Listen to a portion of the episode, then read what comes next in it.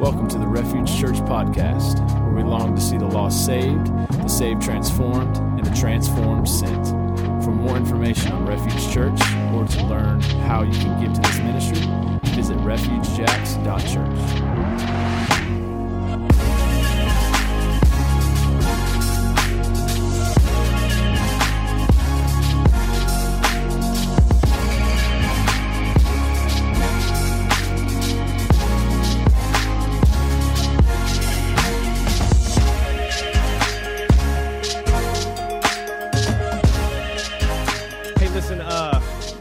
tell him later. Buy him an ice cream cone. Uh, Steven, and he had to pull all this off uh, with a couple hours' notice and get everything set up for out here. So uh, I didn't help at all, just to be clear. So, um, yeah. So, so tell Steven, buy him some ice cream later for free, and uh, tell him thank you. So here, here's what we do. Ephesians chapter four. If I can get my iPad open, we'll we'll get started. Um, Ephesians chapter 4. Here's what I want you to do. If you need a, one of the journals, we've been giving them out. If you don't have a journal but like one, just slip your hand up. Mike's over here will bring you one. Uh, but if you have one, cool. We need one back here, one there. Perfect. So there's one up here, several. So uh, we're using these journals to take notes in, and we're, we're kind of walking through Ephesians. Um, we're in chapter 4. We're going to cover verses 1 through 16 today. Here's what, here's what I want you to do. I want you to write something down, and, and, and then we'll get to it. Here's what I want you to write down. I read this this week, and it just Man, it really was startling to me. Okay, I know that's happening. I'll be clear. I know it's happening. So in my heart too. Right here. Here we go. Okay. But, I- but I read this and it was really startling to me. And like, and I went home and like shared it with Beth and, and like we've just kind of been saying it over and over for a whole bunch of reasons. So I'd love for you to write this down somewhere and, and it'll all tie in at the end. Here's, here's the phrase that I read. Alienation and neglect are like death. Alienation and neglect are like death. I was reading a commentary on Ephesians, and in chapter 4, the, the guy writing the commentary said he once counseled a young man who got his hair cut every week in hopes that someone would notice and he would feel included. He would feel like valued. And then he, and then he had this phrase after that story that alienation and neglect are like death. So, so today we're going to talk about unity and talk about God's desire for the church to be unified. If you see Ephesians 4, the headline is unity in the body of Christ. This week, uh, a couple days ago, I put a post on Facebook that read, or excuse me, on social media that read, if you've been hurt by a church or church people and can share without gossiping or sharing names, I'd love to hear your story. Hurt is in years later you are struggling, you experienced trauma, you left that church, you left the church, you lost friends. And listen, I assumed I'd hear some things. Um, but but there were countless responses, more responses than I've ever had to probably anything I've ever posted on social media. And I promised that I wouldn't share specifics, but I was blown away. One of the things that caught me was there was about three different people that came to me saying, "Hey, I have this issue with you," directed at me, and and and I'm hoping I can kind of walk through that. But but some of my takeaways were were just without kind of men men pointing to anyone were men, men sexual abuse has caused people to leave the church politics i mean i think we know this but it's caused division but it's caused more than division. It's caused people to not want to go somewhere. Racism or leaders that don't uh, that don't oppose racial injustice uh, man it's caused people to to have hurts. Solid believers who I know but haven't spoken to in a while, who haven't been to church in a few years because of relational hurts. Uh, bitterness, anger, frustration were a part of all this. This is, they just felt these in their heart. Uh, again, a few were directed at me that I had no clue about. And honestly, by Friday, I was pretty overwhelmed at the amount of responses to people saying, I've been hurt by the church and here's, here's how. So I think we start here. Now, I want to be clear. Like, I don't think anyone can, if you have like major hurt, like major church kind of hurt trauma stuff, I don't think anybody's going to walk away from this sermon and be healed. Although I think the Holy Spirit can do that. But I think, I think we've got to acknowledge that, but also acknowledge this is real. So church hurt is real. And so things that, that, that I took away from that was number one, that unity comes only in Christ alone. That the only place we're ever going to find unity is not in good music, it's not in good ice cream, okay? But it's only going to be in Christ alone. Our hearts, our lives submitted to Christ is the only place we'll find unity. The second thing I wrote down, just for my own personal notes, was that church leadership is not perfect, but must be repentant. Like church leadership, we know this is not perfect. You, you may not know this. I'm not perfect. There's like, there's like six people that live in the home with me that can verify that, okay? I'm, I'm not perfect. Stephen can tell you story after story of times I've had to text him and go, dude, I'm sorry, I'm a jerk. And the third thing is, uh, man, here, here's what I think. I think the church really struggles to believe God regarding reconciliation. See, we did this whole chapter in chapter 2, and we talked about how God's desire is for you to be reconciled one to another. I don't think we believe that God is powerful enough, though, very often, to bring that reconciliation. And, and to be clear, I'm saying this for me. So, in light of that, alienation and neglect are like death. When someone gets hurt in a church setting, they feel alienated or neglected. It's a death to them. I think one way we can say this is being a part of a church body can be dangerous. Being a part of a church is, is, listen, is a form of spiritual warfare. The enemy doesn't want it to be peaceful. The enemy doesn't want there to be unity. Being part of a church is being part of a family, one body. Stephen says this a lot, and it's true. Man, listen, when one of us hurts, we should all hurt. And when one of us celebrates, we should all celebrate. And when there's tension, when there's lack of harmony, when there's sin, repentance and reconciliation should take place. God's answer to a church that hurts, damages, alienates, neglects, and rejects is unity in the gospel. Gospel unity. Here's what we mean. That I was dead, and we said this a couple weeks ago, but God made me alive, and God made me alive for God. Listen to this phrase. Alienation and neglect lead to death. And, and let me just say this for what it's worth. And I, I don't say this to be glib or but just to be honest, at some point, if, and maybe I already have, I will disappoint you as a leader. I just want to say I'm sorry now. I, I don't want to. I never want to do that. But the reality is I'm a sinner and I sin. And many people have this view of their pastor that he's perfect and he doesn't sin. And then when he does, it destroys them. And so what, I, what I've noticed is the pendulum tends to go from my, my pastor's this saint who's sinless to when they mess up and you notice they become Satan in our eyes right? And, and I've felt that towards many. So as a pastor, I would just like to say I carry sin into my decisions. I don't want to, but I'm a sinner. I carry sin into my sermons and sermon prep. I don't want to, but I'm a sinner. I carry sin into my counseling my leadership. And it is, listen, I believe this with all my heart. It is God's mercy alone that anything good ever takes place. And this is where we start today. So Ephesians chapter 4. So I told you when we started Ephesians to write down three words. If you look back to the opening, you'll see them. One word was reconciliation. One word was peace and, and one word was unity. I think all three of those kind of converge today because without reconciliation, there is no peace. If you walk around with, with feelings or emotions towards someone, there is no peace. Man, and without reconciliation, look, there's no unity. And here, here's what here's what I think the Bible would say. If you have some broken stuff towards someone who doesn't even go here, you won't be able to have unity here until you fix it there. This is part of what this is about. So in Acts 19, we've been saying this is the context of the whole book of Ephesians. And last week I, I pointed to Acts 20 when Paul's getting ready to leave and he kind of commands the, the church and the leaders to have a posture of faithfulness and a posture of obedience. He said this, I do not count my life of any value or as precious to myself, if only I may finish my course in the ministry I received from Jesus. He's like, it's not about me. I want to have a posture of faithfulness. And then he said, and then in front of opposition, I didn't shrink back, declaring to you the whole counsel of God. He had a posture of obedience. Now, if you continue to read after that verse, he says this, verse 28. He says, listen, pay attention to yourselves. Tell me if this resonates. And all of the flock in which the Holy Spirit made you an overseer to care for the church, which he obtained by his own blood. Listen, the church, this gathering, us together. You have to see, we are not just a club. We don't just have a building that we get to hang out in. All of this was obtained, what this verse says in 28 of Acts chapter 20, by Christ's blood. And that's how highly and serious we view the church. And then he says this in verse 29. So right after he gives them the commission, man, man, stay faithful, posture of faithfulness, stay obedient, posture of obedience. He says, fierce wolves are coming. This is not sparing the flock. Listen, we have to notice there are going to be wolves that try to come in and do harm and run them off. I wrote this down as more of a prayer, but my prayer is that wolves come to refuge to repent or to die. But there be nothing else. They either come to repentance or they die. And then in verse 30, he said, even some of you are going to rise up and speak twisted things and draw others away.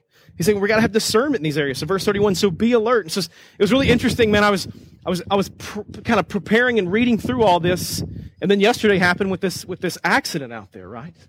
And I'm just reminded again that look, as the church, we have two weapons. The only, we only have two weapons. We have two really powerful weapons. One of those is the gospel and the other is prayer. So for us to fight for unity and fight for reconciliation, it starts with the gospel and then it goes through prayer, right? Now, if we have been saved, then we've also been reconciled to Christ, not because of our efforts or works, but because of what Christ Jesus has done.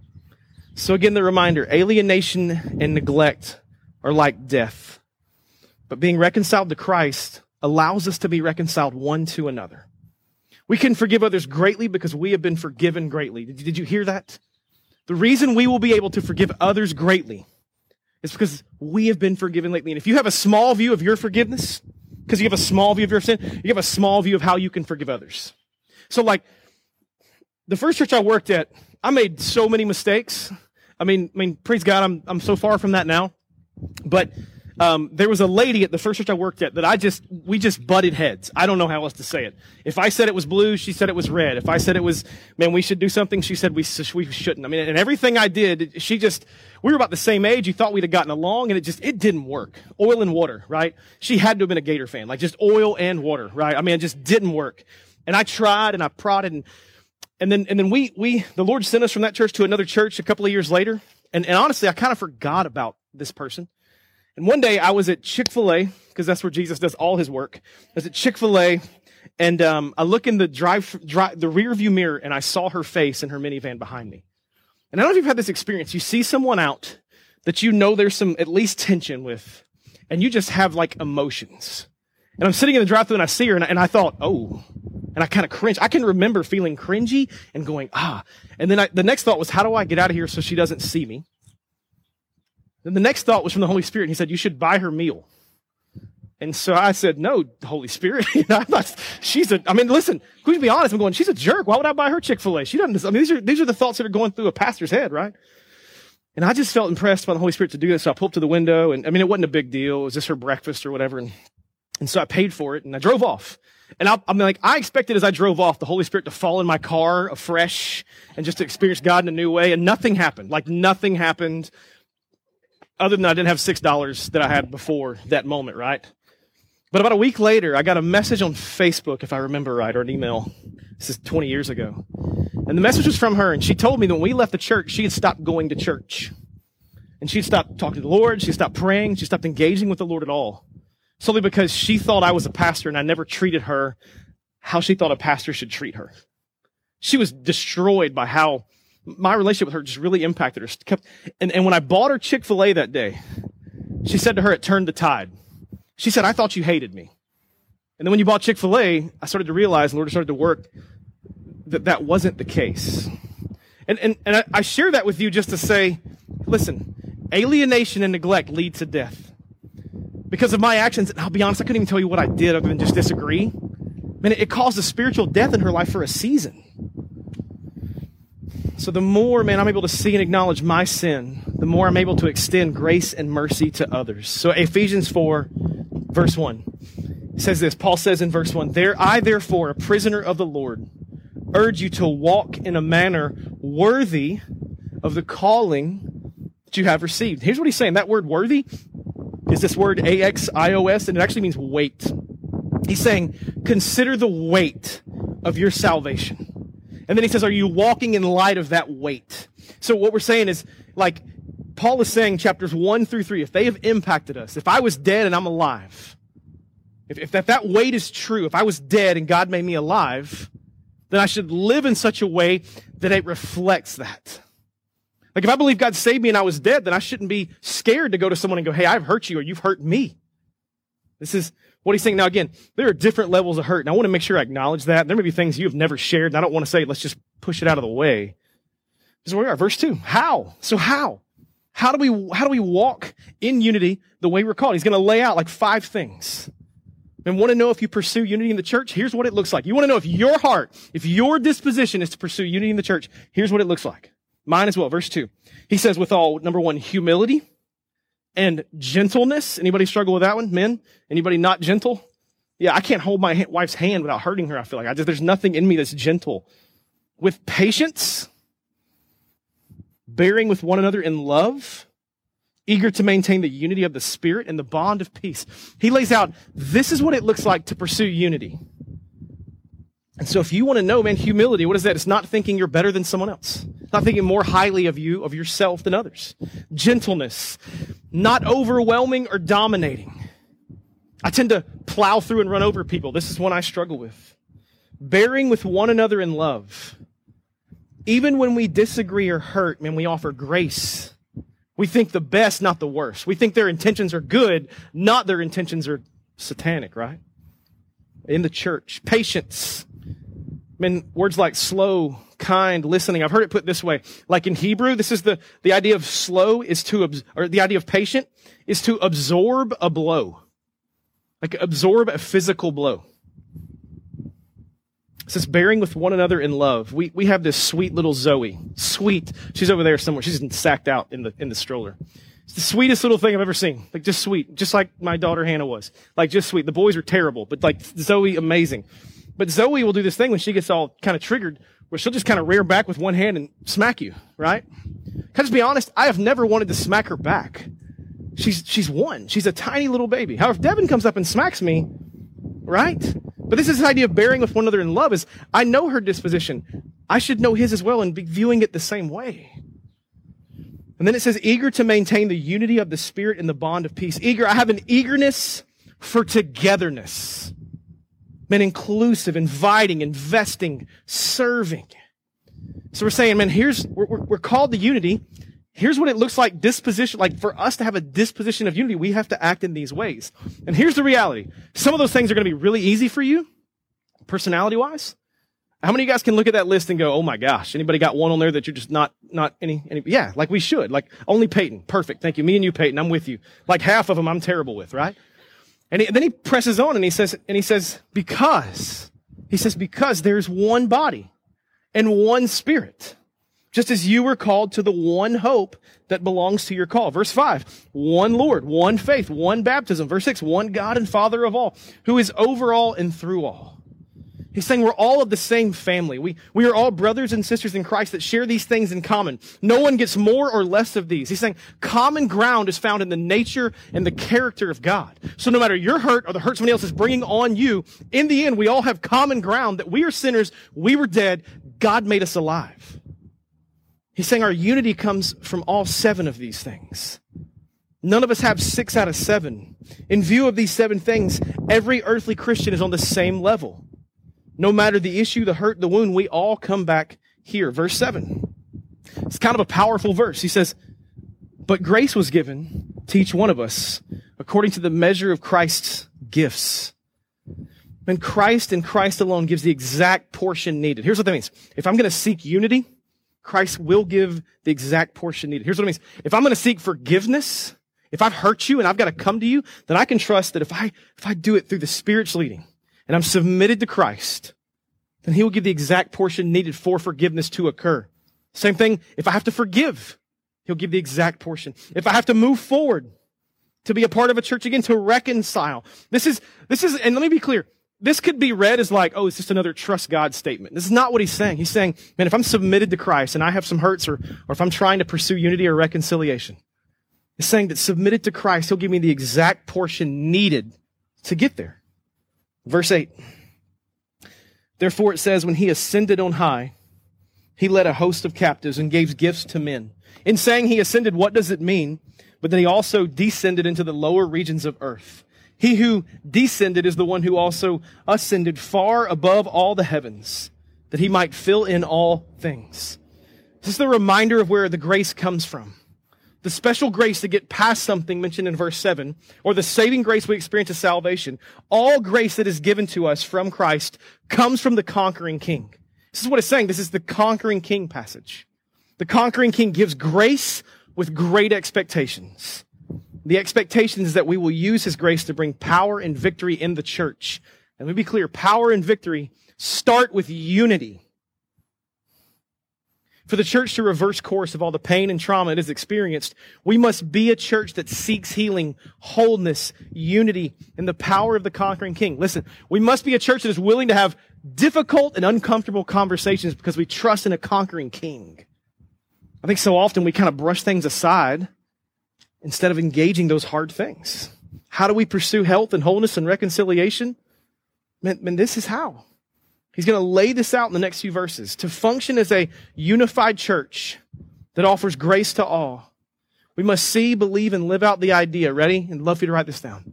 If we're going to be a church, man, that offers grace to all, that offers wholeness and healing to all, that offers unity to all, here it is. This is for you and for me if I'm a believer. I must see that I'm here to serve and not to be served. This whole passage could be right there. That as a Christian in the church, I am here to serve and not be served.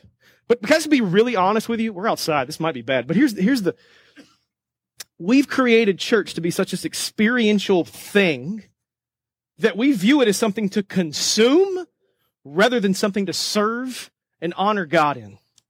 Right? Look at who has the best this or who has the best that. I want to consume that rather than what is my role in serving? What door can I hold open? What floor can I sweep? What kid can I watch? What thing can I clean up? Like when we ask for volunteers, we get some, hey, can I help in this way? But we also get a lot of, hey, can I be on stage? Just be really clear. If you ask to be on stage, you're probably not getting on stage. It's not about you. We're here to serve. Man, this is our disposition that I'm here to serve. I'm not here to consume. Yet our faith has become a consume. I'm going to consume as much Jesus stuff as I can. And in the end, what does that do is it makes it all about us. And then when, when I leave and I'm not happy, I'm going, well, if I'm not happy, it's clearly their fault. Right? What Paul's saying here over and over is that we're here to serve, not be served. What is the very thing that God wants to use you in? Meant to bring unity to the church. And what is something you even hate to do? Are you willing to do that thing? Like, do you realize there are people in there watching our kids right now? Like, when we go pick them up later, let's make sure we say, thank you. I got to worship and it was good and I'm grateful you gave that up for me. Verse 11. Been here to serve, not be served. Verse 11. He says, and he gave some to be apostles and prophets and evangelists and shepherds and teachers to equip the saints for the work of the ministry in building up the body of Christ. Here's what he's saying. We all have a role to play. If we're going to be unified, we all have a role to play. God has given us gifts for already his church. Can I just be honest? Like, I, we could have cleaned all that up yesterday. You could have shown up. It would have been nice. But here's the reality. That's, this isn't my church. This is our church that God is building. And you need to walk up there and see what's been destroyed so that when God restores it, you can go look at what God did at my church where I worship. Not that church. Like, we're in this together. No role is greater, no role is lesser. Listen, one of the most powerful roles is taking place in there right now where Mr. Bernie and Miss Darlene, who Miss Darlene had to walk her in today to go teach children about Jesus. I mean, this is what he's talking about. They came to serve today. And we want them to honor that and be excited about that. It's about obedience and faithfulness in the role that God's called you to be in. Man, I read this by a pastor named Tony Merida in, in North Carolina. He said a healthy church is marked by three things. If you to know if your church is healthy, it's marked by service, it's marked by unity, and it's marked by diversity. It's marked by service, it's marked by unity and diversity. You know what's not in there? Size or lights or numbers or money. But unity and service and diversity. Diversity, man, racially, diversity age wise. And we need to have it all, right? Verse 13, excuse me, verse 12. I wrote this down as I was reading. I think this is really helpful before we get to verse 12. Um, here's the reality of unity. We are not stronger when we all agree. But we are stronger as believers when we disagree even often, but are still fully united in Christ. Like, it, it, it's fine to have even like political differences, economic differences, social differences, as long as we honor the Lord in those things. It's fine to disagree, as long as in the end we still have unity in Christ. Because we're all wired in different ways and all have different backgrounds. But in the end, man, what's honoring the Lord? Verse 12, he says to, why do we all have a role? To build up the church. He says the leaders equip the saints. The saints do the work of the ministry. The calling here isn't to hire a staff to serve you. The calling here is a staff should, should send you out. That's why at the end of this service, we're going to say you are sent. You have the gift and calling of ministry. Verse 13. We got to finish. Sorry. It says, until we obtain the unity of faith and the knowledge of the Son of God to mature manhood. And he says, and here's the goal to the measure of the stature that we are, we find ourselves full in Christ. The results of the church's unity and diversity is the church's maturity. maturity towards and in Christ likeness. An immature church will struggle with unity and diversity. A mature church seeks out unity, diversity, even when it's hard. Verse 14. So that we are no longer be children tossed and fro by the waves and carried about in every wind of doctrine by human cunning or craftiness or deceitful schemes. Maturity brings us towards abiding in Christ faithfully. How sad is it when a church is tossed around? Maturing in the faith doesn't just happen to you. Maturing in the faith takes effort. Man, it takes fortitude. Spiritual maturity, though, only comes through obedience and faithfulness. This is what we talked about last week. Verse 15. Rather, speaking the truth in love. Don't miss that phrase. We are to grow up in every way into Him, who is the head of Christ. When, when we speak truth in love, this is what He says we grow up in Christ. When I go to you and say, I need to ask you this, tell you this, or ask for forgiveness, we're growing up in Christ. This is, I'm trusting God to be the great reconciler of whatever is happening. That literally, the translation though of truth and love is actually this. It's truthing love. Two words. The translation there, if you want to translate it like straight up Greek, it's not truth in love. It's truthing love. It's taking the word truth and making it a verb for your life. It's truthing love. Not just speaking truth, but doing it. When true lives are married to love, the Spirit is free to work. Did you hear that? When, when our true, when I'm living a true life, and it's, and it's, and it's been accompanied with love, the Spirit will work in our church. And when that happens, man, the results are a wonderful, holy disturbance. We grow up spiritually in this space. And then verse 16 says, From whom the whole body, joined and held together by every joint, with which it is equipped, when every part is working properly, makes up the body so that it can build itself up in love. I have this written in my Bible, and here's, here's the phrase How am I giving myself away? If I want to ask about serving, how am I giving myself away? Man, Christian maturity involves contribution. How am I giving myself away? Our ultimate need is Christ. We grow in Him. We are dependent on Christ, who's the head and the source of the church. But we are also members of the body, and we are dependent and should be on one another. Real reconciliation, real unity, real maturity is demonstrated through being dependent on one another. So, so just a couple things to kind of conclude here with. Number one, man, number one, man. How, so how does the Bible, the biblical, how does biblical health and biblical growth come? The first thing I think is through godly, repentant leadership that is dependent solely on the Holy Spirit. And this is the standard we should be held to as leaders. The second thing is through transformation, where God's people are prepared for good works, number 210, and can use the gifts and talents to the fullest. Number three, through progressive corporate community, where we ride the coattails of each other's lives, not our own. Man, here's just a great question in leadership, they teach us this. Can you celebrate other people? Can you just, man, just be really pumped for what somebody else is doing? Man, in our age of social media, look at me, let me get this picture, let me get everything right in the room and take the right angle and get the right lighting. Can you celebrate other people? That's an indicator of a pursuit of unity or, or not. Man, man, the opposite of humility is self-exaltation. So if you want to know where you are on the humility kind of pendulum, there you go and then through truthing love, transparent, honest, loving speech in lives. I, I, would, I would leave you with two phrases and then I'll pray. I started with this and I'll end it. Alienation and neglect lead to death. But ready? This is so important. You got to tag this on the end of that. The gospel and reconciliation lead to life. Alienation, neglect lead to death. But the gospel and reconciliation, us being reconciled to God and you being reconciled to one another, lead to life. I want to pray for us, and then we're going to sing a little bit. Um, would you pray with me? God, we love you. We thank you for your word that is challenging and reminding us that we have a role to play in the building up and the unity of the church.